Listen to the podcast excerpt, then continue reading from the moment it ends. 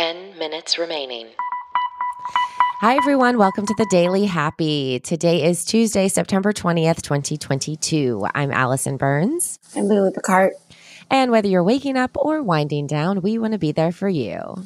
And you can be there for us by finding us on social media. Find us on Twitter at This Is The DH or Instagram at This Is The Daily Happy.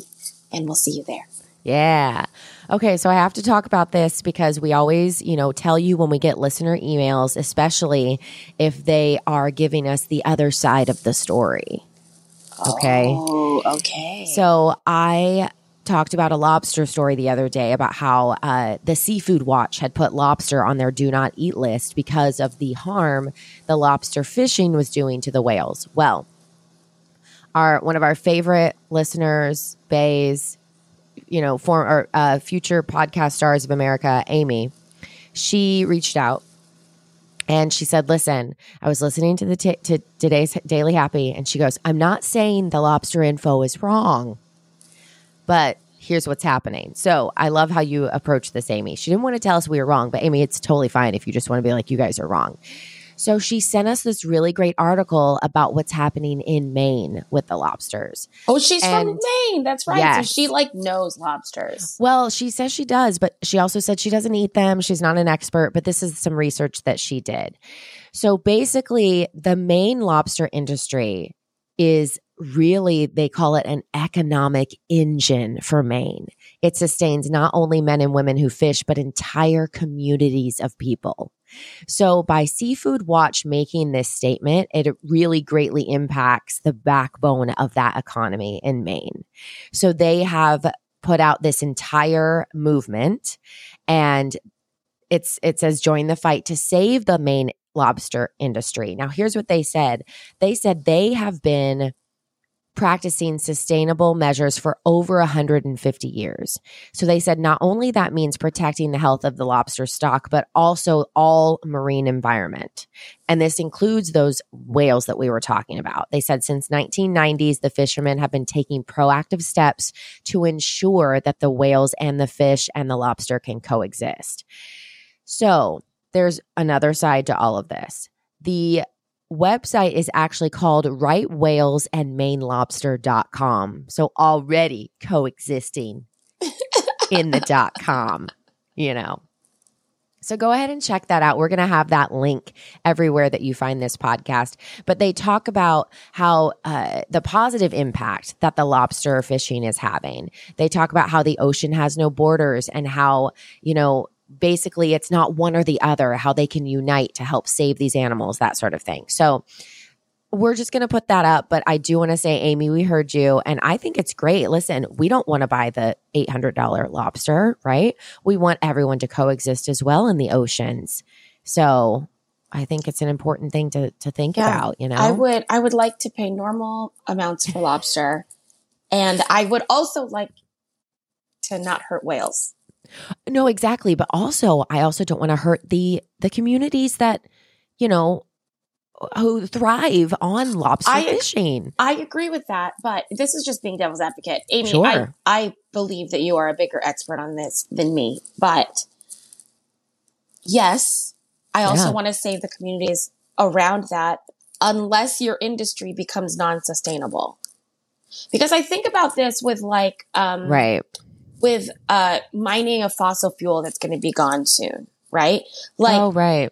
like absolutely I don't want anyone to lose their jobs, but the reality is that the fossil fuels will be gone soon, so maybe we should think about what those jobs could be different in the next Right. however many years. So I, anyway, Yeah. mixed feelings. I don't know. No, I get that. And it's funny. I had a conversation the other day with a former student of mine who is now turning 20. So she just has graduated uh, a couple years ago. And she was talking about, I was like, what are you, you know, what are you going to do with your life? And it was interesting. I had never heard a young person say, well, I need to really find something that's, that's going to be sustainable in the future. And I was like, what? She's like, you know, because I feel like some jobs are going to not exist anymore. She's like, so I'm really trying to narrow it down to something that I know is going to be around for a long time. And I was like, Whoa. that's crazy. But like, how do you, you know what I mean? Like, I feel like that's also a lot of pressure. So you have to like do all that research. But I guess that's, you know, she's trying to find her career path based on Five because it is minutes true with robots, right? AI Yeah. with all of and then all of the the environmental issues. Like there's so many things that I think actually will go away. So it's Yeah. just, it's a crazy time to pick a career, I think, as a young person. I guess, but I mean, are you exactly what you thought you were going to do when you were 20? Oh no. Okay, so Yeah. No, I mean, the world flow, changes. kids. The world changes. Yeah, 100%. 100%. In fact, I bet this woman never thought she would be hailed as a hero for using her drone to locate over 200 lost puppies. what? Yeah. The yeah, these people in this little town are calling her a real life superhero because what happened was there was all of these dogs in Clayton, Yorkshire that were in backyards and houses whatever, but this deadly storm hit just a couple weeks ago, September 9th. And they said they had to like basically race home because this thunderstorm was going crazy and a bunch of dogs got out because they were scared over this storm. So this woman took her drone to locate her own dog and in the process started locating other dogs, saving them and bringing them home to their owners. Oh so the drone actually rescued more than 200 dogs. Isn't that insane? That's awesome. yeah. It must have felt like a video game. Find the dogs. Oh my gosh. Listen, I went down a rabbit hole the other day because I saw this TikTok about scary things that drones find. What?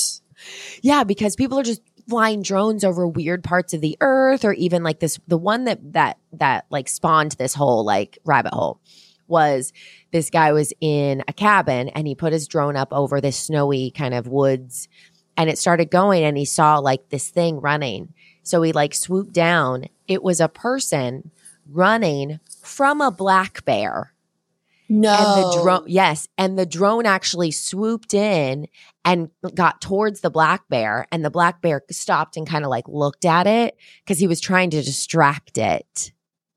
So then I was like, what other crazy things? So if you literally Google crazy or scary things that drones find, there's lots of YouTube like compilations of stuff like this.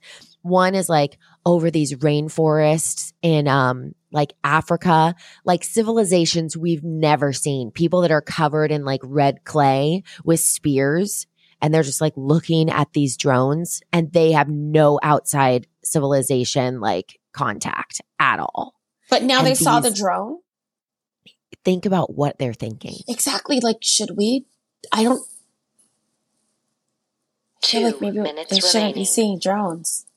I think it's I very agree. confusing for I them. don't think that they meant to. I think these people, the drone operators, were just like flying over land, and they stumbled upon them because it made it sound like, oh my gosh, we found this new civilization in the middle of nowhere.